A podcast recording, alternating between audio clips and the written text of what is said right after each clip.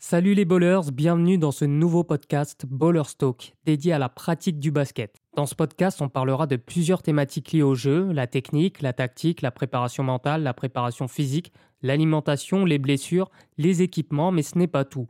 Je compte recevoir de nombreux invités pour échanger autour du basket et de ses différents métiers. Bowlers Talk est donc un prolongement de la chaîne YouTube Better Athlete Basketball que j'ai créée moi, Frédéric Yang. D'ailleurs, dans ce premier épisode, eh ben, je vais tout simplement me présenter, raconter mon histoire personnelle. Je vais vous dire depuis quand je joue au basket, à quel niveau j'ai joué, mais je vais aussi vous parler de la jeunesse du projet Better Athlete Basketball et ce qui m'a poussé à créer cette chaîne. Donc ce premier épisode sera spécial dans la mesure où, bah, pour une fois, je vais parler de moi. Ce ne sera pas toujours le cas, je vous rassure. Et donc là, c'est important de vous dévoiler pourquoi j'ai créé Better Athlete et surtout vous dévoiler euh, les ambitions et mes objectifs à travers cette chaîne. D'ailleurs, vous pouvez nous suivre donc sur toutes les plateformes SoundCloud, Spotify, Apple Podcast et aussi sur YouTube évidemment. Allez, c'est parti pour ce premier épisode.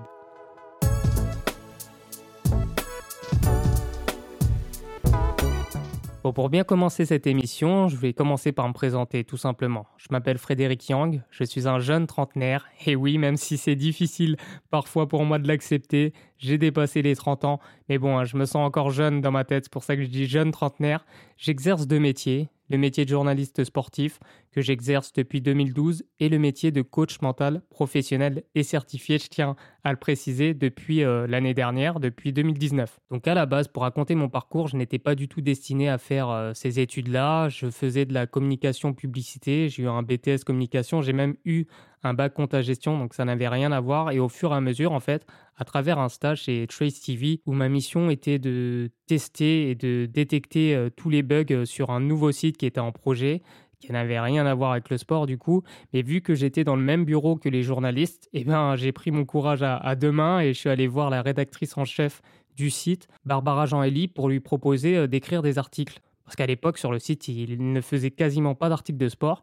Et du coup, elle a accepté. Et j'ai écrit mon premier article, du coup, sur le Magic d'Orlando et les Celtics euh, qui s'affrontaient en, demi-finale de conférence qui sont mes deux équipes préférées, donc Orlando et Boston. Et c'est là que j'ai vraiment réalisé que j'étais capable de, faire ça, de faire ce métier de, de journaliste sportif et de travailler dans le sport. Par la suite, j'avais effectué un stage dans une agence de com et j'avais eu la chance d'être dans l'organisation d'un concours de jeunes journalistes avec euh, Footlocker House of Hoops.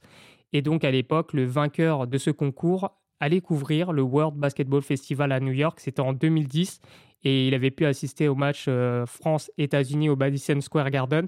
Et à la suite de, bah, de cet événement, je me suis rendu compte que c'était vraiment ce que je voulais faire parce que c'était ma passion, le sport. Euh, depuis tout jeune, euh, depuis euh, bah, mes 8 ans, je crois que je, pratique. Donc après cet événement, j'ai décidé d'arrêter mon stage pour faire une année sabbatique et préparer une école de journalisme. J'ai travaillé pour mettre de l'argent de côté parce que j'avais ciblé une école de journalisme, l'IEJ.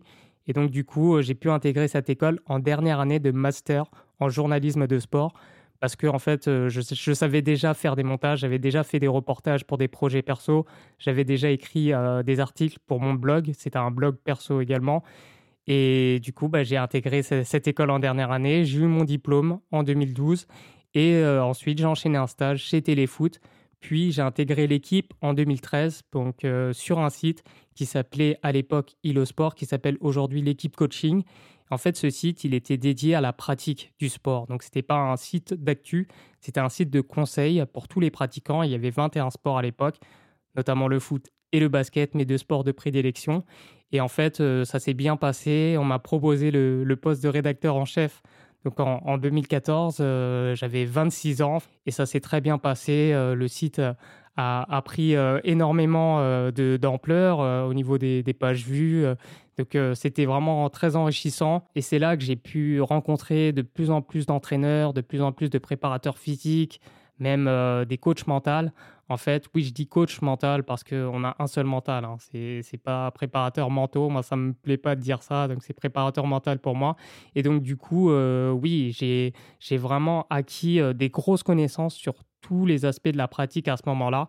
Donc, ça vous donne déjà un indice de pourquoi j'ai créé Better Athlete Basketball. Quasiment au même moment, j'ai commencé à écrire pour le magazine Rivers, qui est un magazine de basket historique que moi je lisais euh, quand j'étais ado. Et ce magazine, en fait, est très porté sur la culture NBA, la culture urbaine. Ils ont un site aussi qui s'appelle Basket Session. Et moi, je leur ai proposé, en fait, en 2015, de créer une rubrique qui s'appelait Side, qui a bah, c'était une sorte de prémisse à Better Athlete Basketball parce que sur cette rubrique, bah, en fait, j'écrivais des articles de conseils tactiques, techniques, préparation mentale, euh, nutrition, des, choses comme ça. Déjà à l'époque, j'avais cette idée-là. Et euh, bah, le site a existé euh, pendant deux ans. Moi, je suis parti en 2016 parce que j'ai eu une opportunité ailleurs. Donc, pour ceux qui connaissent un peu mon parcours, j'ai donc été chez Footpack. J'ai été directeur associé et rédacteur en chef de Footpack. Donc, Footpack qui est un site spécialisé dans les équipements de foot. J'ai fait des tests de produits. J'ai animé la chaîne YouTube pendant trois ans, quasiment quatre. Et ça a été, c'est comme ça que je me suis fait connaître en fait sur YouTube. Et vu que je voulais pas m'enfermer dans une case et que le basket me manquait énormément, j'ai décidé d'arrêter Footpack pour me lancer dans ce projet Better Athlete Basketball. Et je vais vous raconter ensuite comment, comment ça s'est fait. Donc dès le départ, je me suis dit que Better Athlete, ça devait être une chaîne YouTube. Tout simplement parce que ça a un accès direct pour, euh, bah, pour toucher euh, le, public d'aujourd'hui. Hein. les sites internet aujourd'hui, souffrent un peu de cette concurrence de la vidéo. Et en, bah, en faisant des vidéos pour Footpack, je me suis rendu compte que c'était plus facile euh, d'avoir un impact en tout cas immédiat, et c'est pour ça que j'ai pensé directement à, faire une chaîne YouTube. Donc l'idée, c'est quoi derrière Better Athlete C'est tout simplement de démocratiser l'excellence en éduquant le grand public sur divers éléments de, de la performance. Donc la technique, la tactique, le mental, l'alimentation, euh, la gestion des blessures, la santé. Et pour moi, en fait, c'est comme une mission. C'est plus grand que ma propre personne. C'est vraiment une volonté de redonner au sport, au basket, ce qu'il m'a donné. Le but principal dès le départ, ça a toujours été de permettre au plus grand nombre d'accéder à des conseils de qualité.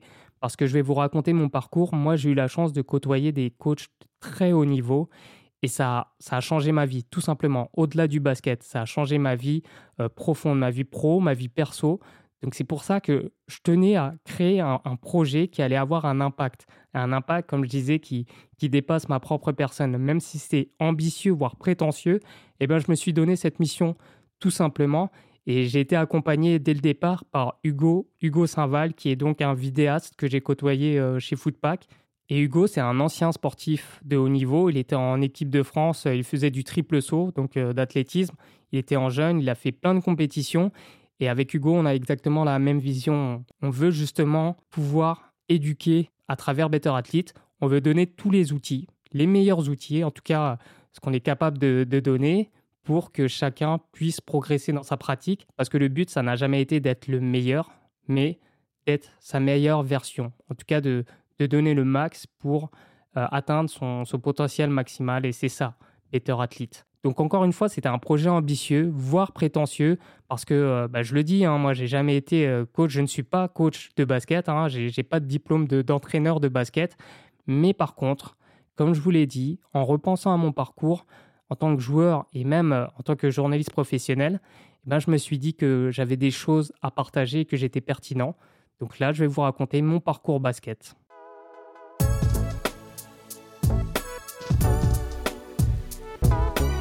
Le basket, pour moi, il est entré dans ma vie assez tard, finalement. J'ai toujours suivi plus ou moins la, NBA. En fait, mes premiers souvenirs de NBA datent euh, de 1996. Hein. La, la, première image que j'ai de, de basket, c'est les Bulls de Michael Jordan face aux Seattle Sonics de Gary Payton.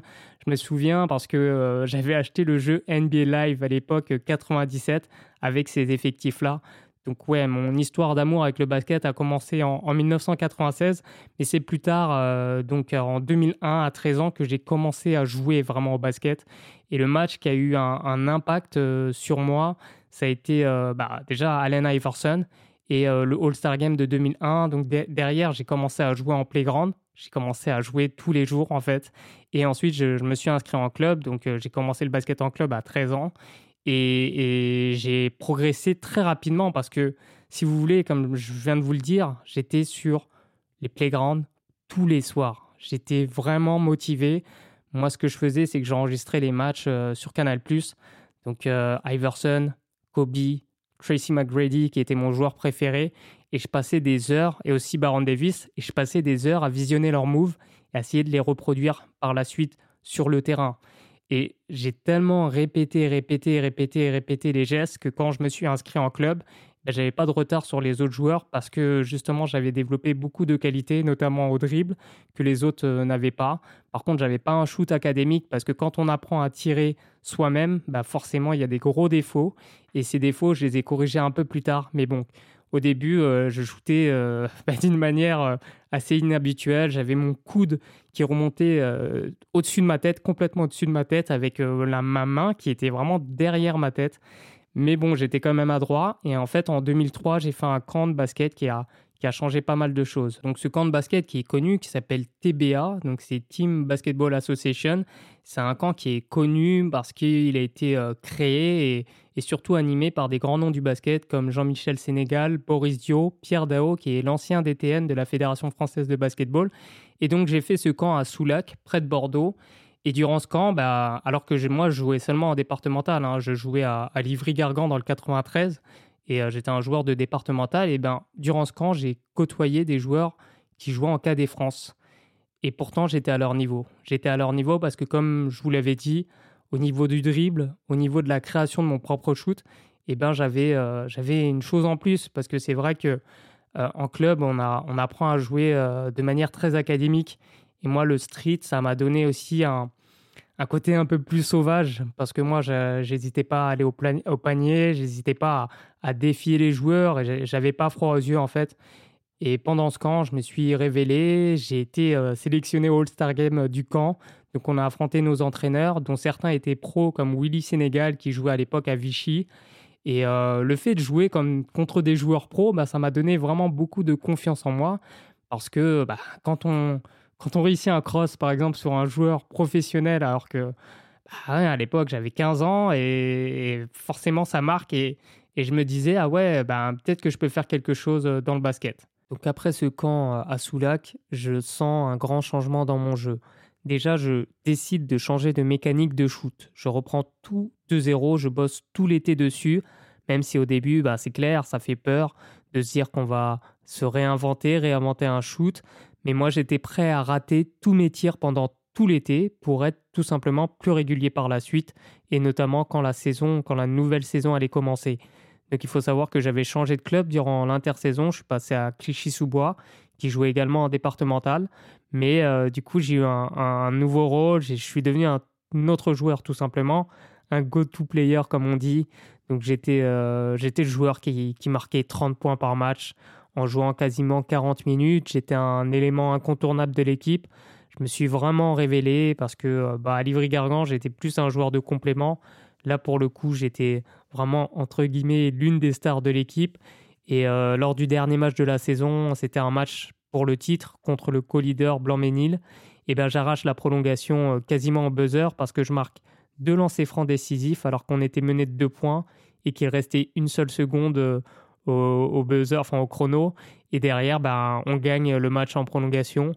Et, ça a été bah, peut-être aujourd'hui encore le plus grand souvenir euh, bah, de sport, mon meilleur souvenir de sport. Il y en a d'autres, je vais peut-être vous, vous, les raconter après. Mais euh, pour vous raconter, l'année suivante, j'ai été surclassé en senior. Donc, je jouais euh, deux matchs le week-end et j'avais quatre entraînements par semaine. J'avais un rythme euh, d'un joueur de haut niveau et j'aimais ça, même si au niveau des études, bah, forcément, ça a eu un impact. J'avais pas énormément de temps euh, pour faire mes devoirs, pour, pour des choses comme ça et j'étais trop focus sur le basket. Donc, ça a contribué aussi à ce que, bah, au niveau des études, ça le fasse pas trop. J'étais pas un bon élève à, à cette période-là de ma vie, mais bon, je me suis rattrapé par la suite, donc ça va. Il faut savoir qu'en 2007, du coup, j'ai fait un camp qui s'appelle le camp AMW. Et ce camp a complètement changé ma vie. C'est un camp qui a été créé par Will Jacob, qui aujourd'hui travaille pour la NBA en Afrique. Et en fait, ce camp, il était génial. Il était génial parce que c'était un, camp de l'excellence. C'était pas un camp de basket comme les autres, parce que sur la brochure, c'était marqué. Hein, c'était pas des vacances. C'était un camp où la devise, il y en avait deux, c'était No Pain, No Gain. Donc, euh, en gros, euh, pas de succès euh, sans souffrance. Et le deuxième slogan, c'était Empower yourself to succeed. Donc, en gros, se donner les moyens de réussir. Et ça m'a tout de suite parlé. Il faut savoir que c'était un camp international. Donc il y avait des joueurs du monde entier qui passaient par ce camp. C'était un camp aussi que fréquentaient des joueurs de niveau Pro A, Pro B. Donc forcément, ça parle.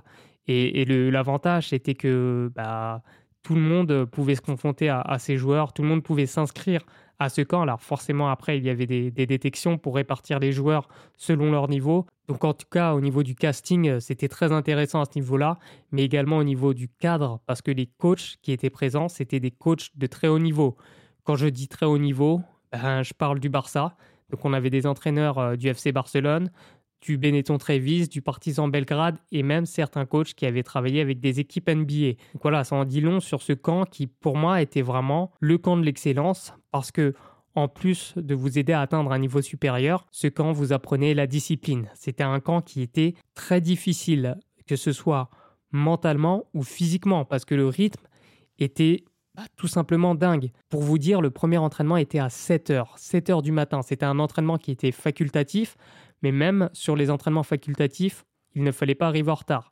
Tout simplement parce que si, par exemple, un joueur arrivait à 7h01, il n'était pas accepté. Ensuite, il y avait des entraînements de 8h30 à 12h30, donc là c'était collectif, c'était pour tous les joueurs du camp. Mais quand tu arrivais en retard, tu devais marcher, tu devais monter et descendre toutes les marches du stade Charletti. Il y a le stade Charletti, donc le terrain de foot qui est dans le 14e, hein, le stade Charletti, et tu as le gymnase du stade où il y a notamment l'équipe de volley de Paris qui joue. Et il y a énormément de marches. Moi, en tout cas, je ne suis jamais arrivé en retard, malgré le fait que j'habite à, plus de 40 minutes en transport, parce que moi, j'habitais à, l'époque à Sevran.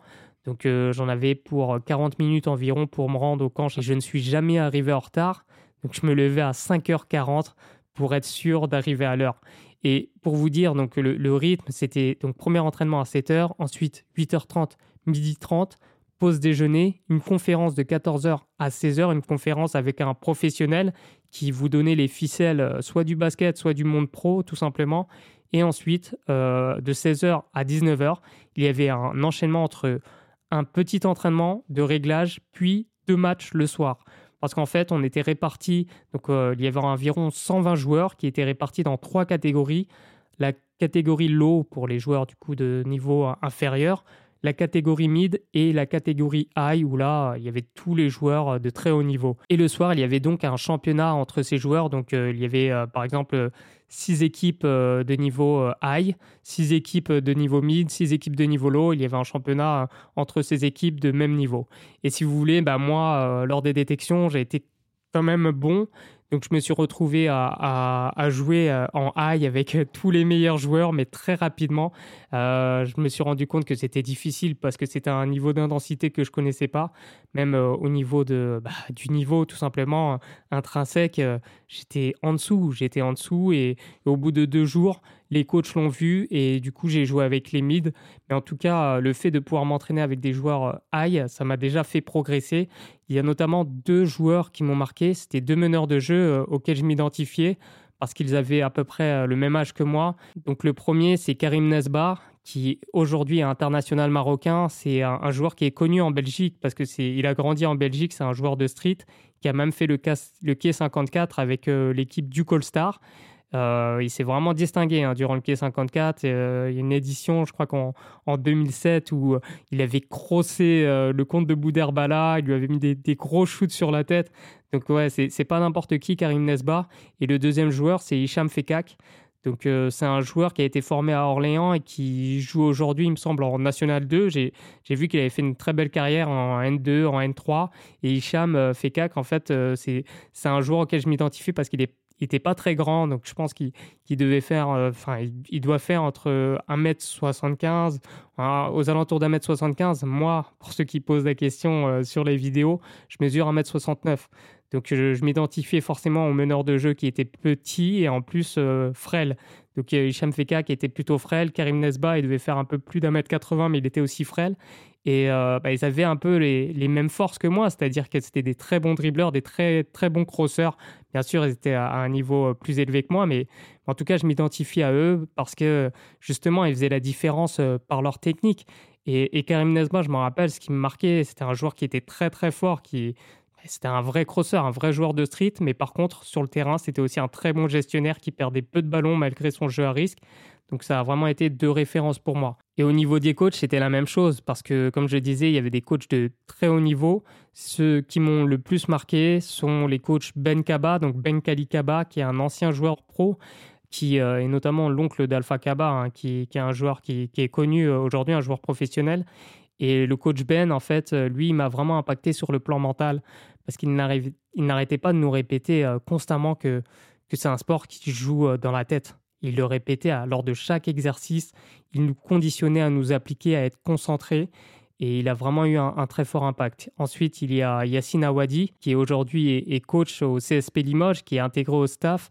En fait, lui euh, est devenu euh, entraîneur individuel de joueurs. Il travaille d'ailleurs avec Rudy Gobert durant les étés. Il a travaillé avec Lukemba Moutet et, et d'autres euh, joueurs NBA. Et Yassine, il s'est spécialisé dans le shoot. Et déjà à l'époque, il était très très pointilleux sur tout ce qui était shoot. Je me rappelle d'exercices extra, hein, c'était entre la pause déj et, la conférence. Mais des fois, il prenait les joueurs en extra, il les faisait travailler sur justement la trajectoire de balle. C'est pour ça que j'insiste aussi énormément euh, sur cet aspect dans mes vidéos. Euh, je me rappelle d'exercices où il voulait, il voulait uniquement des switches. Donc forcément, ça m'a ça m'a impacté et, d'ailleurs, ben, j'ai vraiment amélioré mon shoot grâce à lui.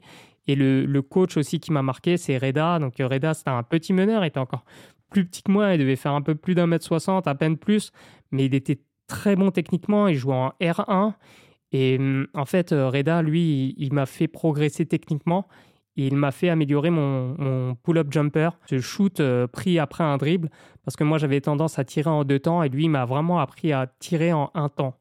c'est-à-dire de sortie de dribble et tout de suite, de ne pas passer par j'arrête mon dribble, j'arme, je tire. Lui, c'était tout de suite, bah, sortie de dribble, tire, tout de suite. Et grâce à lui, j'ai progressé sur, sur cet aspect.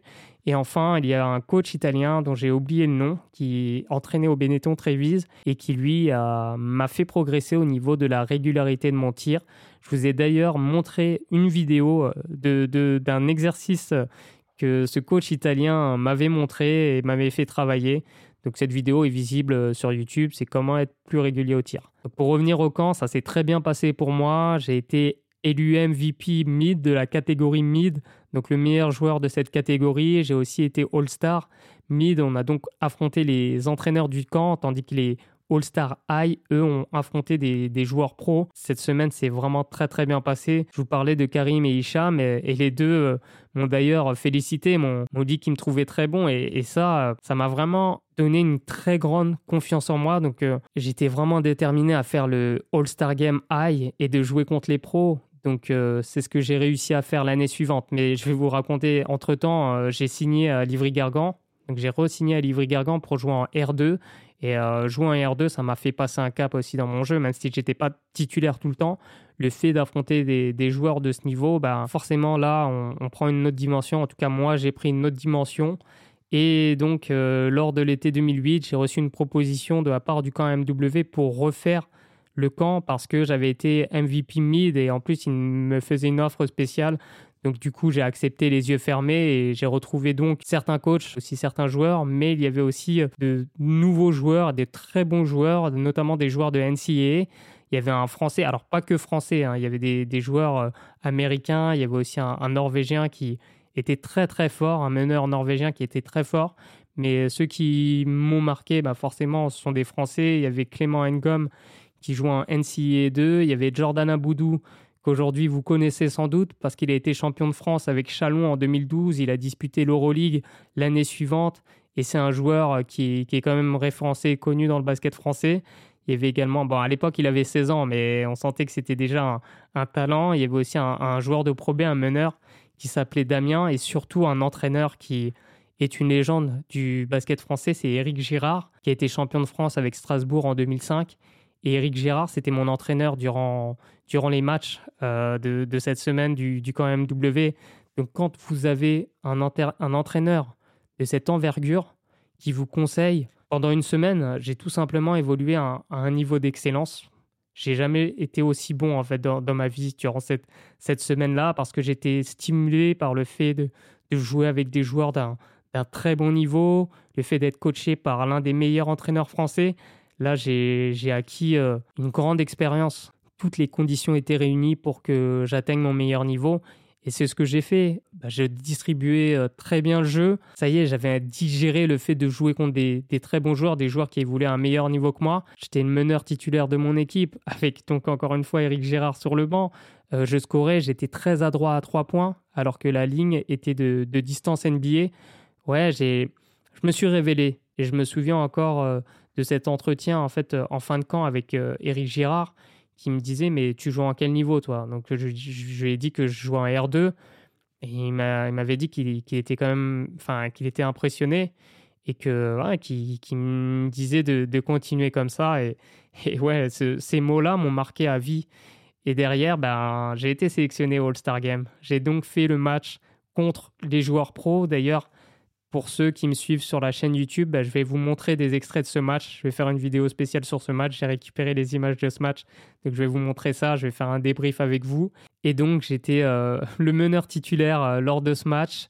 C'est coach Ousmane euh, qui, qui était sur le banc. Le coach Ousmane qui, qui était sélectionneur, qui, qui, travaillait dans le staff en tout cas de l'équipe nationale du Sénégal et qui nous a quittés depuis bah, maintenant près de 10 ans, donc euh, bah, je le salue, paix à son âme. Et durant ce match euh, All-Star, ben, j'ai été bon. J'ai été bon, je n'ai marqué que deux points, mais j'ai distribué de nombreuses passes décisives. Et je me rappelle encore de, de Yassine Awadi, hein, le coach Yassine Awadi qui vient me voir à la fin du match et qui m'a dit Je pensais que tu allais te faire bouffer parce que c'était des, des, joueurs de niveau national, mais c'est toi qui les as bouffés au final. Donc voilà, quand un, quand tu as un mec comme Yacine qui d'apparence est, très froid et qui moi me faisait peur, ben derrière c'était génial quoi. J'ai vraiment réalisé grâce à ce camp que j'étais capable de faire des, grandes choses dans la vie et pas uniquement dans le basket. Et ça s'est vérifié par la suite. Donc euh, après le camp, un an après le camp, j'ai signé en N3 à Neuilly-sur-Marne. Je vais juste vous raconter comment ça s'est passé. À la base, j'étais juste venu faire un entraînement pour euh, pouvoir euh, justement montrer de quoi j'étais capable. Sauf que ce jour-là, bah, l'équipe disputait un match amical. Et euh, bah, le coach Thierry m'a dit écoute, t'es venu, t'as tes tenues, bah, tu joues le match. Et donc, même si j'étais pas prêt à disputer un match de, de N3, bah, j'ai joué et j'ai été bon. J'ai été bon. j'ai donné pas mal de passes décisives à l'intérieur, notamment sur pick and roll. Et à la fin du match, ben, le coach m'a dit c'est bon, euh, je te signe. Donc j'ai fait toute la préparation estivale avec euh, cette équipe. C'était très difficile parce qu'on s'entraînait tous les jours et j'avais vraiment plus l'habitude de ça. Enfin, j'avais pas l'habitude de ça. C'était assez intense et malheureusement, je me suis blessé durant cette préparation. Et, derrière, ben, quand l'année, quand la saison a repris, donc euh, au mois d'août, moi, je reprenais aussi les études, ma dernière année d'études à, à ce moment-là, j'étais partagé. Je devais faire un choix entre pouvoir enfin jouer à un niveau auquel euh, j'aspirais, donc la N3, ou penser à mon avenir, ou choisir les études. Et au final, j'ai choisi les études. J'ai choisi mon avenir parce que je me suis dit que même si j'avais atteint un bon niveau, un très bon niveau, moi je pense que voilà, à cette époque, je, visais euh, peut-être encore plus que N3, peut-être N2, peut-être N1. Mais quoi qu'il arrive, euh, je savais que jouer à ce niveau euh, n'allait pas me permettre d'en vivre décemment. Donc, le choix été logique. Et vu que je m'étais toujours sacrifié au sport, au basket, pendant quasiment, bah là, on parle de ouais, 8 années, 8 années, 7, 8 années euh, à fond, où je m'entraînais tous les jours, où j'étais focus que sur le sport. Bah là, je me suis dit, bah, peut-être que ce serait bien de vivre une vie d'étudiant normal, de sortir et au final, voilà, j'ai pris cette décision, je me suis consacré aux études et, et je regrette pas ce choix parce que euh, parce qu'aujourd'hui, euh, voilà, je me suis enrichi, je travaille dans le sport, j'ai côtoyé des, des, sportifs de haut niveau par la suite, des entraîneurs de haut niveau et, au final, voilà, j'en sors encore plus grandi que que si j'avais euh, fait une carrière, je sais pas, de, de joueur de N3, de N2. Ah, j'aurais peut-être été meilleur moi, pour l'ego, j'aurais pu me dire que j'ai vraiment joué à un très haut niveau, mais au final, euh, là, je m'en sors très bien. Entre-temps, j'ai peu rejoué depuis que je suis journaliste sportif.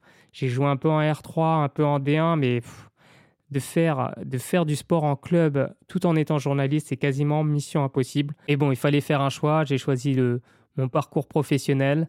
Euh, je pense que j'ai fait le bon, le bon choix, j'ai pris les bonnes décisions, mais je suis aussi conscient euh, d'en être arrivé là grâce au basket.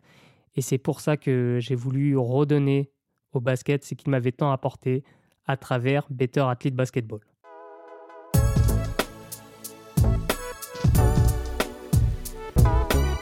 Maintenant que vous en savez plus sur mon parcours pro et mon parcours en tant que joueur, vous comprenez peut-être pourquoi j'ai lancé Better Athlete Basketball. C'est en quelque sorte le fruit de toutes ces années passées au contact euh, d'entraîneurs et de joueurs de, très haut niveau. Je ne l'ai pas précisé tout à l'heure, mais en passant euh, par l'équipe, par Rivers, j'ai pu interviewer des très grands entraîneurs et des grands joueurs. Par exemple Kevin Durant, Evan Fournier, Boris Dio, Ray Allen, et j'en passe. Et avec ces joueurs, on parlait uniquement de jeu. Je me suis également rapproché d'entraîneurs, de préparateurs physiques, de nutritionnistes, de préparateurs mentaux, qui eux aussi euh, évoluent au haut niveau. Tout ça a enrichi euh, mon ordinateur, mes, mes bases de données, mes connaissances. Et je me suis dit que si j'avais su tout ça en étant plus jeune, ben, j'aurais peut-être fait une meilleure carrière de joueur, j'aurais peut-être été pro, on ne sait pas. C'est pourquoi j'ai vraiment voulu démocratiser tout ça, démocratiser ces conseils d'experts, ces, ces, conseils de, de haut niveau à travers la chaîne YouTube, qui est donc un condensé de mes différents apprentissages et de mon expertise. C'est d'ailleurs ce qui me donne ma crédibilité, parce que ce projet est ambitieux. Je ne suis peut-être pas entraîneur de basket, je n'ai jamais été pro, mais j'en ai côtoyé de nombreux durant ma carrière, j'en côtoie encore aujourd'hui, et j'ai même voulu aller plus loin en me spécialisant dans la préparation mentale pour pouvoir être euh, encore plus au quotidien des athlètes. D'ailleurs, aujourd'hui, j'accompagne euh, des athlètes de haut niveau. Euh, j'accompagne pas uniquement des basketteurs, j'accompagne un, joueur pro de foot. Et, cette expérience d'être au contact avec ces joueurs, ces, sportifs hein, qui, sont, qui sont encore sur le terrain, ben, ça m'enrichit, ça enrichit encore mes connaissances. Et je me suis lancé parce que euh, je pense avoir une force qui est euh, la pédagogie. C'est-à-dire que je sais expliquer les choses, je sais synthétiser et expliquer les choses de manière à être compris par le plus grand nombre. Aujourd'hui, c'est important d'avoir des connaissances, mais c'est très important de savoir les transmettre. Et je pense avoir cette force-là, et c'est pourquoi, avec Hugo, on a décidé de se lancer à fond. Et aujourd'hui, le but est d'aller encore plus loin en étant un vrai média indépendant et avec Hugo, on a donc décidé de lancer une page Patreon. Alors Patreon, c'est une plateforme qui permet de soutenir des créateurs que vous aimez. Donc j'espère que c'est le cas pour Better Athlete et Baller Stoke. Et nous, en échange, on vous produit des contenus exclusifs. Alors l'offre qu'on propose, c'est un abonnement de 5 dollars. 5 dollars, c'est un, peu moins de, 5 euros. Et en fait, nous, en échange de cet abonnement mensuel, on vous propose un article spécialisé donc un article par semaine. Quand je dis spécialisé, c'est qui concerne la pratique, que ce soit un conseil euh, tactique, technique, euh, préparation physique, mentale, etc. Alimentation parfois, peut-être des interviews aussi exclusives avec euh, des joueurs en immersion. On vous propose également une vidéo exclusive qui ne sera pas diffusée sur YouTube, mais uniquement sur Patreon, et une FAQ audio par mois où je répondrai à vos questions pendant une demi-heure. Si on a décidé de lancer ce Patreon et si on demande votre contribution, c'est parce qu'on aimerait être encore régulier sur YouTube. C'est vrai que ces derniers temps, on a ralenti le rythme parce que euh, avec Hugo, on n'a pas, suffisamment les, moyens parce que on a un emploi en dehors. On a un emploi en dehors de Better Athlete Basketball parce que finalement, avec euh, cette chaîne, on, gagne uniquement 200 euh, euros en moyenne par mois et à se partager à deux. Donc vous imaginez bien que c'est très difficile. On a dû accepter des contrats chacun de notre côté pour pouvoir vivre et permettre à la chaîne de continuer.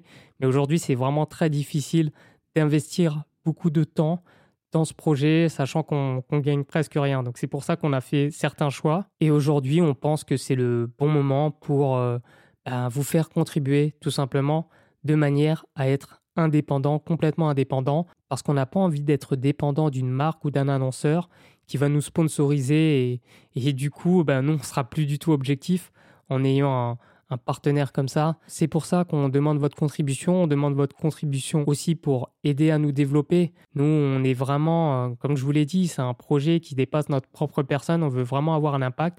Et sachez qu'avec cet argent, hein, on va pas l'utiliser pour partir en vacances et, euh, vivre sur une île déserte ou des trucs comme ça. Non, c'est c'est pas le, but du tout.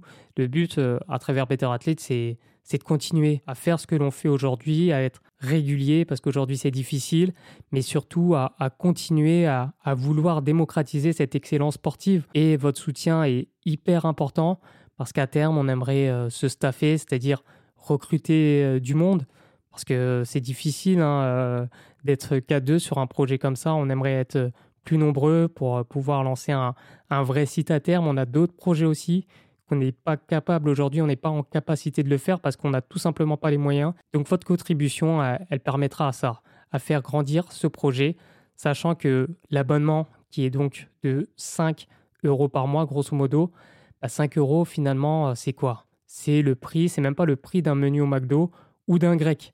Surtout que ce qu'on va proposer, ben ça, ça propose un effet plus durable que, que de la nourriture. Bon, je prends un exemple un peu caricatural, mais c'est ça, parce qu'au fond, moi je l'ai montré à travers mon parcours, ce qu'on apprend sur un terrain de basket, ça nous sert au-delà des terrains de basket. Moi, j'étais pas du tout destiné à être journaliste sportif. Je n'avais pas le niveau scolaire, j'avais pas fait les études pour, mais je me suis accroché parce que j'ai vu que sur un terrain, quand on se donnait à 100%, on pouvait y arriver. Et j'ai vu surtout que j'étais capable de faire des grandes choses.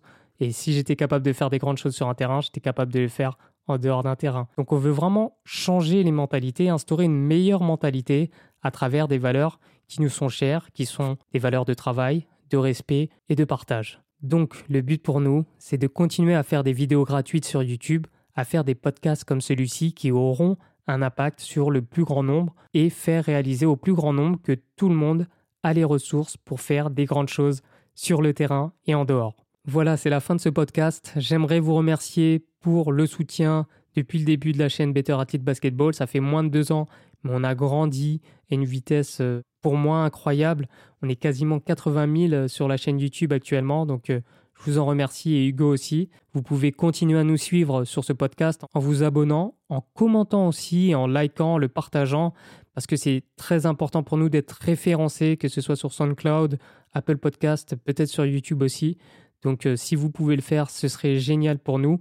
Et si vous voulez nous soutenir sur Patreon, la page c'est patreon.com slash basketball. Voilà, de toute façon, je vais faire une vidéo sur YouTube pour réexpliquer ce projet. En tout cas, merci, un immense merci pour votre soutien et je vous donne rendez-vous bientôt pour un nouveau podcast Baller Stock. À bientôt les ballers.